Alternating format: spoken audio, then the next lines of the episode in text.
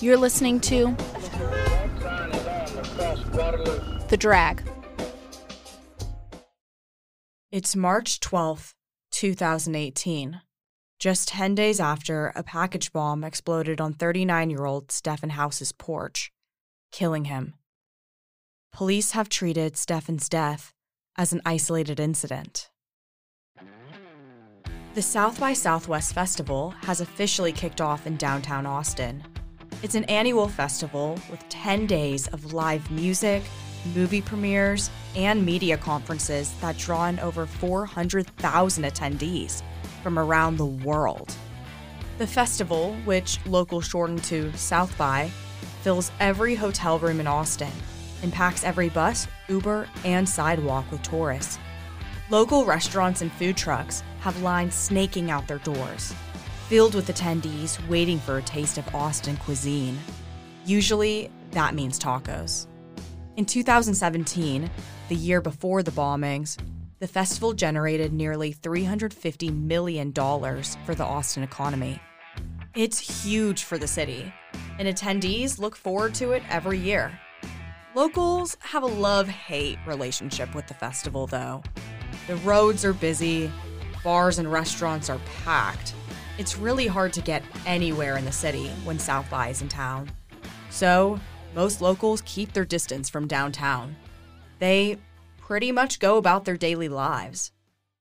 About five miles east of downtown, around 6:40 a.m. in East Austin, 41-year-old Shamika Wilson and her 17-year-old son, Draylen Mason, are getting ready to go work out together. Their family is close. So close, they couldn't live without Draylen's grandmother, Sandra, under the same roof. Shamika's neighborhood in East Austin, about 12 miles south of the scene of the bombing that killed Stephen House, is a rapidly gentrifying part of Texas's capital city. White urban professionals, hip bars, and expensive apartment high rises permeate most of East Austin, but this neighborhood has mostly been left alone. It's quiet, with bright green lawns, towering old trees, and low, wide brick homes that keep Austin's skyline in view. Many of the residents are Black or Latinx. By her front door, Shamika has a ring doorbell, one of those cameras activated by a button or by motion in its range of view. A man crouches down in the bushes in the front yard making sure the camera didn't detect his motion. He pushes a brown package on the front porch, close to the door, then leaves. The camera never caught him. I'm Ashley Misnazi, and this is the second episode of Darkness, Season 2, about the serial bombings in Austin, Texas, 2018. Discipline runs strong in Shamika and Draylen's family. Draylen's talent and wisdom impress everyone he meets. Friends say he's artistic, passionate, and has an old soul. At 13, he won a contest showcasing an essay he wrote about racial profiling in his community. Now, as a senior at East Austin College Prep, a 15 minute walk away from his home, he performs in several chamber and mariachi groups to bring art and music to low income communities. He spent a week one summer studying double bass at the Interlochen Center for the Arts in Michigan and currently sits principal chair in the Austin Youth Orchestra. He dreams of being a neurosurgeon, but he has already received an offer to study double bass under world renowned music professors at the University of Texas and he's applied to other prestigious music schools. This evening, like many evenings, he will probably practice for hours for his next chair test. Draylen's grandmother, Sandra, is still in her bedroom as Shamika and Draylen prepare to leave the house for their workout. When he opens the door, Draylen notices the package on the porch. It has their address on the top. Draylen picks up the package and brings it inside the house setting it down on the kitchen counter. Curious about what has been delivered, Draylen and Shamika open the box together, setting off a violent explosion that rips through the kitchen. That's the 911. Do you need police, fire, EMS? Oh, I need a EMS, please. Okay, hold on. The package explodes with a force powerful enough to blast the granite kitchen countertop to rubble. Shrapnel rips through the wooden cabinets, and nails pierce through the white walls, filling the air with debris. Ambulance We psychiatric got paramedic. blood. Something exploded. The explosion shakes Sandra in her bedroom. She scrambles into the hallway to see what happened, and she's met with a pool of blood at her feet. She sees Shamika wailing in pain, deafened from the blast. Beside her, Draylen is bleeding from his hands and face. As debris settles in the air, Sandra sees the walls and ceiling of her kitchen collapsing. The house is barely recognizable. It looks like a war zone. The smoke detector shrieks in the background. Sandra feels trapped. She doesn't want to step forward, afraid she might slip in the pool of blood. Sandra shelters herself in her room on the phone with a 911 operator, but she can't concentrate. Her daughter, Shamika, is screaming. The smoke detector is beeping, and all she can see is blood all over the floor. Hello? Okay, can you hear me? Yes. Okay, they're on their way. This has not slowed them down at all. The two people that are hurt, are they having any difficulty breathing? Yes, my grandson. Okay. Does he have difficulty speaking between breaths? Yeah, he's, he's moaning. Okay, okay. What parts of the body were burned or injured? Yes, everybody. We got two people injured here, please. Okay, what part of the body? Hands, face. I don't know. I got blood all over my house. Okay. They opened a package and it exploded from outside. When emergency crews arrive, Shamika is bleeding badly.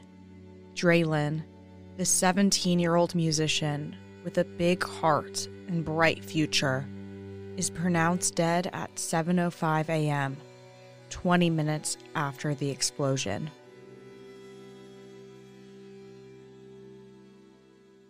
Sandra is still inside the house, in a back room. The bomb squad begins to get her out safely, but they have to be careful. They aren't sure if there are more bombs waiting, undetonated inside. And Sandra uses a walker, so the bomb squad has to take things slowly. Officer Jay McCormick, a 20 year veteran of the Austin Police Department, works on the bomb squad. He examines Stephen House, the first bombing victim, at the hospital. He's on the scene at Shamika's house. When they get Sandra out safely, she's in shock. She knows what has just happened to her grandson, to her family. Here's Officer McCormick. Being out there at the scene, she I think she kind of knew what had happened and just didn't want to see it and just basically wanted out. Once Sandra is out of the house, the bomb squad gets to work. They had just responded to a similar scene 10 days ago when Stephen House was killed. But since this bomb went off inside Shamika Wilson's home, there was a lot more damage. Messed up cabinets, countertop that big hole in it, stuff everywhere, just trash, debris, blown up stuff. It was on top of the counter, so basically it was just a huge hole in the counter all the way down the bottom. With everything that was on top is now on the ground and scattered everywhere. Glass from the oven window scatters the kitchen floor, along with empty storage containers, metal pans, and plastic dishes from the blown up cabinets. McCormick says the second bomb has completely changed the investigation of the first one. Yeah, so the first bombing was on the 2nd of March, right? And then South by started on the 9th. So, with that kind of being like an isolated incident, as we were looking at it then, because we went 10 days with nothing else happened, during that course of investigation, still finding out things, there was nothing to kind of lead us to it being a bigger event that was fixing to go off. Now that there's been a second bomb in 10 days, more investigators from out of town will soon descend upon Austin to try to answer countless questions. Is this related to the death of Stephen House? Did somebody target Stephen's and Draylen's families? Do the two families know each other? And are more bombs out there? Investigators originally thought the explosion that killed Stephan House 10 days before was an isolated incident. But that theory no longer holds true. Now, there's a second bombing victim, 17 year old Draylen. Both victims were black, in a city where less than 8% of the population is black. The community begins to suspect there's somebody targeting black residents of Austin, and they demanded answers as the investigation unfolds.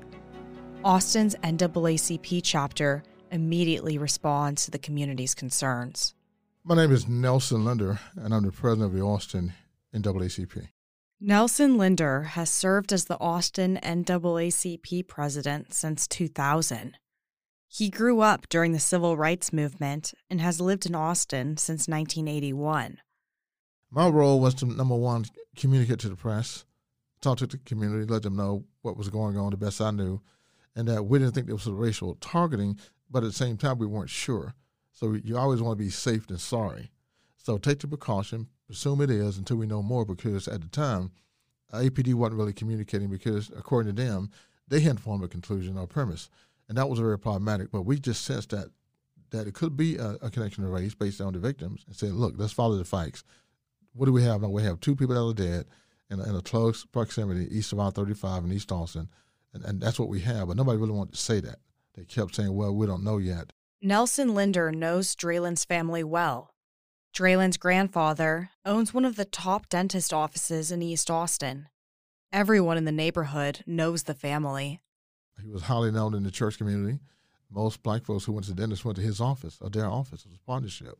So for many years, he was like the, the most prominent, perhaps, dentist in East Austin. And everybody, it's such a small community. Everybody knew the family based on what he did. And it was just like a household name. At this point, both the investigators and members of the community try to find links between the families, and they quickly discover there is one a man named Freddie Dixon.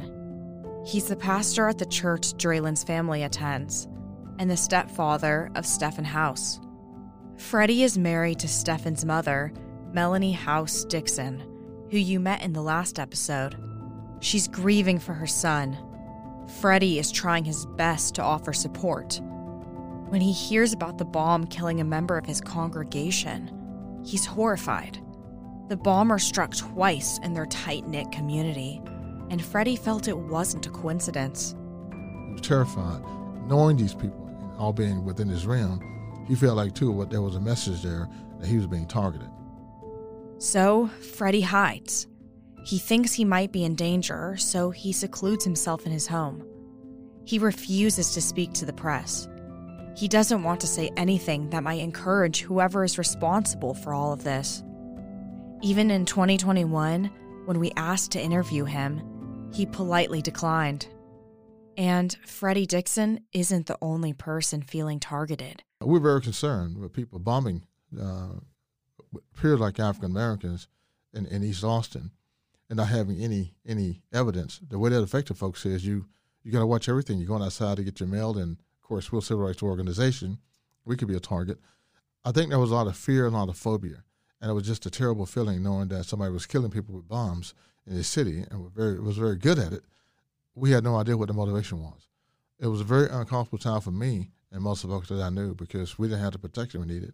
We just had to be careful ourselves. Like for example, even going to your office and turning the key everybody was a little bit paranoid about what we were sensing and feeling in this city. Nelson Linder told us that the Austin Police Department's response to the first bombing put East Austin more on edge. I think whenever you have um, the victims involved are black African Americans, uh, there's a whole different reaction. Uh, of course, we know that in, in, this city, in this country, black life is treated as double standard. We know it's not, not the same thing. I think that their initial reaction reflected how they felt about black life in this city in the history of racial relations in the city as far as communication. So I think that was status quo. We kind of expected that. But that attitude, in my opinion, hindered the whole investigation because had they came out and, and not had such a narrow perspective, they might have seen things early on that indicated what was going on. Remember those press conferences after the bomb that killed Stephan House? Interim Chief Brian Manley said they didn't think the bombing was related to a terrorist attack. Assistant Chief Joe Chacon goes further. So um, we cannot rule out that the intent. I mean, it's just too early right now to figure out. Obviously, it was intended to harm somebody, but we can't rule out that Mr. House didn't construct this himself and then accidentally detonate it, in which case it would be an accidental death. It sounds like Chacon implies that it's possible Stephan had set up the bomb himself to die by suicide, and that Stephan's death was not an act of domestic terrorism. We interviewed Chief Manley a few years after the bombing. Here he is talking about what led Assistant Chief Chacon to imply it could have been Stephan who created the bomb. And to be clear, that is a comment that should not have been made. Uh, the assistant chief who made that comment has stated that that was not a comment that should have been made, has apologized for that. Um, you know, early on in the investigation, there were some similarities between some of the components of what were in that device and evidence that was at the home, but these were very common pieces of, of common items that would be in any home. If you think about what the shrapnel is in explosive devices, whether it's nails or screws or bolts, you know, a lot of times that that is there. So that was a comment that was made. That was a very hurtful comment that uh, really, I think, damaged um, the relationships. I know that that was uh, very hurtful to the House family. And, um, you know, we've done our best to apologize for that comment to them. Stephan House's mother, Melanie, is still angry about the investigation, even now, more than three years later. When we met with her, we asked if investigators ever apologized for their handling of Stephan's death, and she said they never did. Melanie actually had some choice words for investigators, particularly the Austin Police Department. I think our Austin Police Department handled the situation very, very poorly and very biasedly. Um, they follow protocol with this situation as they have done historically with African American and, and Hispanic uh, persons of color. Without having viable knowledge and investigational information, uh, defamed Stephan's character by saying that he possibly could have created the bombing. That was a racial slur. That was a racial profile at the time. Um, not acknowledging the fact that this was ter- a domestic terrorism. But what most of the community didn't know at the time is that investigators actually were looking into the domestic terrorism angle. Early in an investigation, officials can't rule out anything. FBI agent Jason Hudson is a supervisory special agent of the Joint Terrorism Task Force in Austin. You'll hear a lot more from him later, but he's working with his counterterrorism team to figure out what's really happening. We were looking at terrorism just because, quite frankly, that's the only thing that made sense. So, uh, as if you've read those statutes, though, and something that we struggled with, when you look at a hate crime, you're talking about a use of force or violence targeting a specific individual or group, specifically due to their race, their color, their uh, national origin, their sex, uh, their um, gender identity, disability, etc. And that a lot of times these acts of violence are done in order to prevent them, the victim, from participating in a federally protected activity, meaning having a job, going to school, participating in a um, religious event. With terrorism, similar is you have an individual that uses force or violence in order to uh, try to affect change or um, intimidate a population or a government with both of these, you have an ideology. And since we did not know who the subject was, it was hard to determine what that ideology was and why they were committing these acts against these individuals. So, a lot of our focus in the beginning was victimology, looking at the victims and trying to determine the similarities and the connections between these victims to determine if we did have an act of terrorism or if we did have a hate crime. The morning of March 12th, hours before the explosion that killed Draylen Mason, Interim Chief Brian Manley had been up all night. Around midnight, he got a call about an officer involved shooting in South Austin, unrelated to the bombings. Whenever an officer is involved in a shooting of any kind, the investigation is lengthy. So Manley stayed on the scene and worked with his officers until 5 a.m. He decided there was no point in going home, so he drove back to the Austin Police headquarters to start his day. That's when the call came in about the bomb at Draylen's house that morning. I uh, immediately loaded up and, and, and, responded to the scene and uh, saw, you know, again, very similar to what I had seen at the first explosion. Uh, evidence that a bomb had gone off, although in bombing number two, most of that was inside uh, because that bomb actually exploded in the family's kitchen. And uh, the debris field obviously didn't do uh, much as far as exiting the home, but it was obvious that you don't have two explosions like that, both the result of IEDs, and not know that they're connected some way or somehow. Again, bombings aren't common. So, two bombings in 10 days mean they most likely are connected. Manley wants to communicate the danger to the public immediately, but he doesn't want them to panic. And so it was walking that fine line of trying to heighten everyone's awareness without alarming them to the point of panic. And remember, thousands more people are in Austin than usual for the annual South by Southwest Festival. Most of South by is held downtown, 12 miles from where the first bomb exploded, but just about five miles away from the home where Draylen Mason lived. The idea that this was all happening during what is arguably Austin's busiest time of the year put the city on edge. Here's Manley delivering a press conference the day Draylen was killed, letting the city know to be cautious. If you see a suspicious package on your porch or somebody else's, let us know. We do not believe that this package here today was left by any of the official mail delivery services, whether it be the United States Postal Service, UPS, FedEx, or DHL. While investigators continue to examine the blast scene, civilian FBI analyst Jordana Nesvog is at the hospital.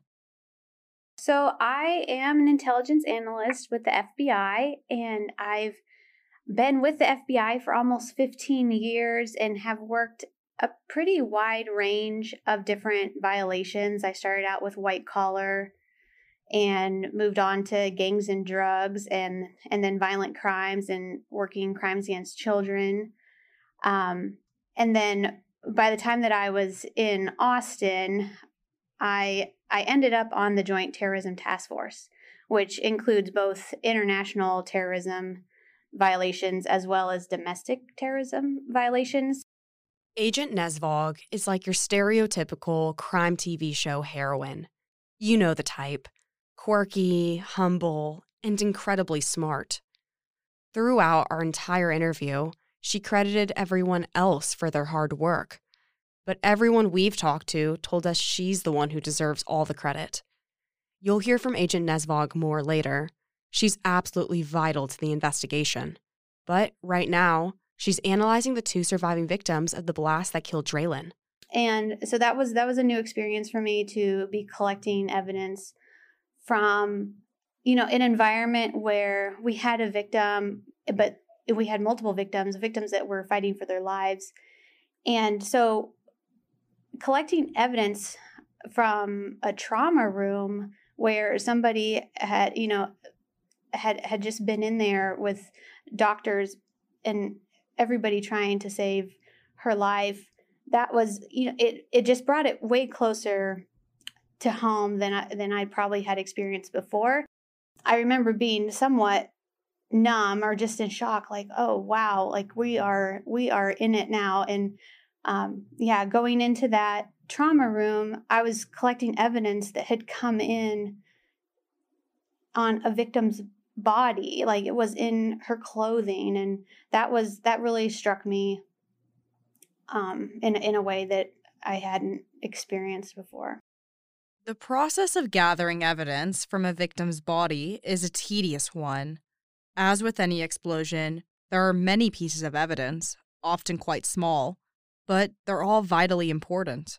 I was the photographer, uh, but we, we carried out pretty much all the rules that needed to be carried out. So it was just a matter of uh, photographing, you know, the clothing that she had been wearing, and then all of the the evidence that we were taking away from that was basically bits of sh- shrapnel.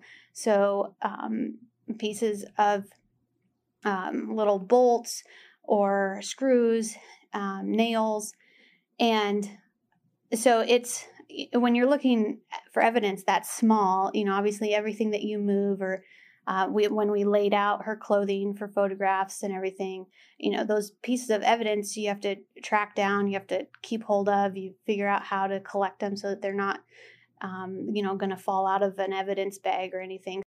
As FBI agent Vogue collects evidence, she stays out of the way of the doctors rushing to care for Shamika's right arm. It's badly injured from the blast. But more than the long term physical effects, the emotional damage is what takes its toll on Shamika and Sandra and their friends and family. Draylen Mason is dead at 17. Someone has extinguished his promising future. More than three years after the bombings, Chief Brian Manley mourns Draylen. When we talked to him on his last day of work before his retirement in March 2021, he got choked up talking about the 17 year old lost way too soon. Draylen was uh, an amazing young man at the beginning of his life. He had so much promise. He was a tremendous musician. He was a martial artist. He was that all American kid that any parent would wish that their child was and he was taken in such a violent way, in such a senseless way. And we were unable to do anything about that. He even keeps a photo of Draylen in his office. And uh, I very carefully and intentionally wrapped that candle in, in, in protective paper and all of that because that will stay with me forever. And wherever I end up next, I will I will pull that out again. I don't ever want to forget that. You're hearing music played by Draylen right now, and we'll hear more throughout the episode. Draylen didn't know it at the time of his death, but he'd been accepted to the prestigious Oberlin Conservatory of Music. His family received his acceptance letter days after he died. And shortly after his death, the Austin Youth Orchestra dedicated its spring concert to Draylen. When Draylen was killed, Austin classical radio station, KMFA, was raising money to move to a new studio space. According to news reports, two local philanthropists made a sizable donation, which gave them the honor of naming the new space. But they weren't sure what to call it. They were still mulling it over on the day Draylen died. Many people at the radio station knew Draylen from his work at the Austin Youth Orchestra and Austin Soundwaves, a youth music program. The philanthropist befriended Draylen's mother, Shamika, and nearly three years after the bombings, the new KMFA building was unveiled as the Draylen Mason Music Studio. Draylen's memory lives on elsewhere in Austin. There's a colorful portrait of him playing the double bass painted on the side of an electric box at the intersection of Pleasant Valley and Webberville Roads in East Austin. The artist, Mike Johnston, posted a photo of the artwork to Instagram a month after Draylen's death. The photo caption is a quote from one of Draylen's family friends, Darren Boyer. It reads, quote, God's heavenly orchestra needed another bassist, so he plucked the best one we had. A year after Draylen's death, the Austin Youth Orchestra held a tribute concert in Draylen's memory. Austin Mayor Steve Adler declared that day, March 3, 2019, as quote, Draylen Mason Tribute Day. The orchestra also established a scholarship in Draylen's honor, and Austin Soundwaves established the Draylen Mason Fellows Program. Draylen went to East Austin College Prep, a small charter school with about 90 people in his class. He and his friends were all go getters, They enrolled in higher level courses that could give them college credit. They wanted to ensure they would graduate with a decent GPA and not have to worry about the financial stress of taking required base level courses their first year of college. Jasmine Lopez was one of these friends. She met Draylen back in middle school. And it, it was actually pretty fun because we got to get closer together while we were taking those classes because they were so intense. So we would have study groups in and outside of school. We actually had a study group uh, at his at Draylen's house once, and it was fun. And to be honest, we really didn't study. We were just hanging out. School started at 8:15 and was a 15-minute walk from Draylen's house. But he would always be the kid who barely misses the first bell. And each morning he had a Dr. Pepper in his hand. Draylen always made his class laugh, even during grueling school presentations. I remember our humanities professor wanted us to present our papers almost like every week, which was too much for us. So he would get up and just wing it. And he would also do this thing with his hands. He had really, really big hands, but he would just like clap, like whenever he was like up there, like giving a presentation, just like clapping. We would always be like, there's Draylen. Sometimes all the pressure from school got a little too intense. Jasmine told us about the time she got a low score on the math section of her SATs, one of the exams high schoolers take before applying to college. So she panicked. She didn't know what to do, but she knew where to go to Draylen, whose supply of comfort and encouragement never dried out. He gave me lots of words of encouragement and made me feel better. And that was the type of person he was. He was always there to encourage you and lift you up. He was never a mean person. I mean, I feel like everyone who remembers him remembers him as someone who was very sweet and kind and cheerful and always smiling. They spent a lot of time with each other. People even joked that the two were dating, which Jasmine has made clear they're just best friends. Friends describe Draylen as a kid who could do it all. His ambition and ability were obvious to everyone he met. Every time Jasmine ventured off into the orchestra room to meet friends before school, he would be there slapping the bass, or gracefully scaling the piano keys, or fiddling away at the violin. Everyone knew about his love of music, but not everyone knew he loved to dance too. Well, our school was a church before you know before it became our school, and we had this huge auditorium with all these pews and this big stage. And sometimes I would walk into the auditorium to get ready for my cheer practice, and he would just be up on the stage making up his own moves. Draylen and Jasmine took the same history classes from 7th to 12th grade. But their friendship especially grew in the 11th grade when they signed up for a class trip to volunteer in Thailand. They spent lots of time outside of school together fundraising for the trip, and it was one of their first times out of the country. I remember walking around the temples with him. I always had him by my side. Like, I always just wanted him to be with me because he'd always make me laugh. And when we got to Thailand, it was extremely hot, and I was running low on money, and I was super thirsty. And he went to a vendor and he got me a drink, and I was like, "That's that's very sweet." which also reminds me of him buying snacks for the children at the school we were volunteering for. He was constantly buying them snacks, and they would always come up to him for snacks, and he would never say no. More than three years after Draylen's death, Jasmine still goes through her own rituals to keep his memory alive. Their high school friend group throws a party each year on May 26th, Draylen's birthday. They all drink Dr. Pepper because it was his favorite. They often scroll through Draylen's old Instagram posts and reminisce. He touched so many of our hearts, and of course, we'll never forget him. I feel like his memory will live on for so many years because of the great impact he's made in everyone's lives. And I'm glad his memory still lives on in the Austin community and in our friend group. I think it's important for Austin to remember that we lost a really important member of our community that day. He just had so much potential. and we all knew that he was going to leave high school and do many great things and go to a great college and continue to pursue music and probably venture out and do many other things like dance. Who knows what? Like I said, he could pick up an instrument and automatically play it. He could get on a stage and just amuse everybody with his talent. I think it's important for Austin to remember how great of a person he was.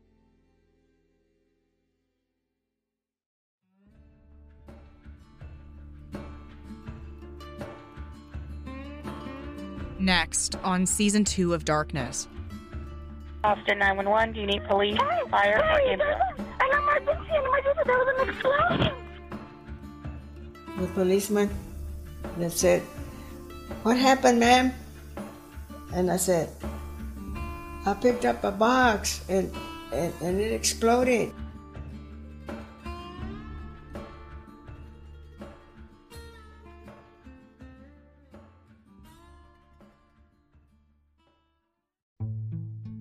Season 2 of Darkness is reported, hosted, written, and directed by me, Ashley Miznazi.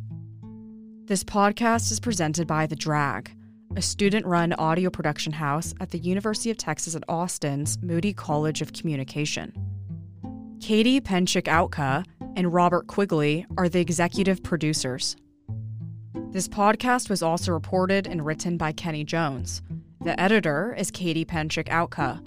The associate producers are Austin Cheatham, Libby Cohen, Alexandra Curry Buckner, Cecilia Garzella, Gregory Gonzalez, Anastasia Goodwin, Jake Herman, Jackie Ybarra, Marian Navarro, Ileana Roland, Sarah Schleed, Aidan Snasdell, and Harrison Young.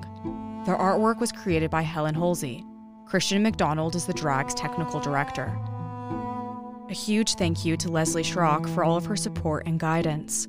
I also want to thank Jay Bernhardt, Kathleen McElroy, Rachel Davis Mersey, Allison Dawson, Kathleen Mabley, Emily Quigley, Jay Whitman, Eric Tang, Robert Vilwalk, and Ryan Outka. Special thanks to Grace Spees, Marcus Crum, Raul Garcia, Dylan Lee, Jennifer Robbins, Tasha Turner, Amanda Cisneros, Jenny Nelson Gray, and Tiffany Ma. The Drag is a nonprofit educational organization that is made possible by donors like you. Please support our work by going to thedragaudio.com slash donate. Every dollar goes directly to producing more content like this while giving students an amazing educational experience. Thank you.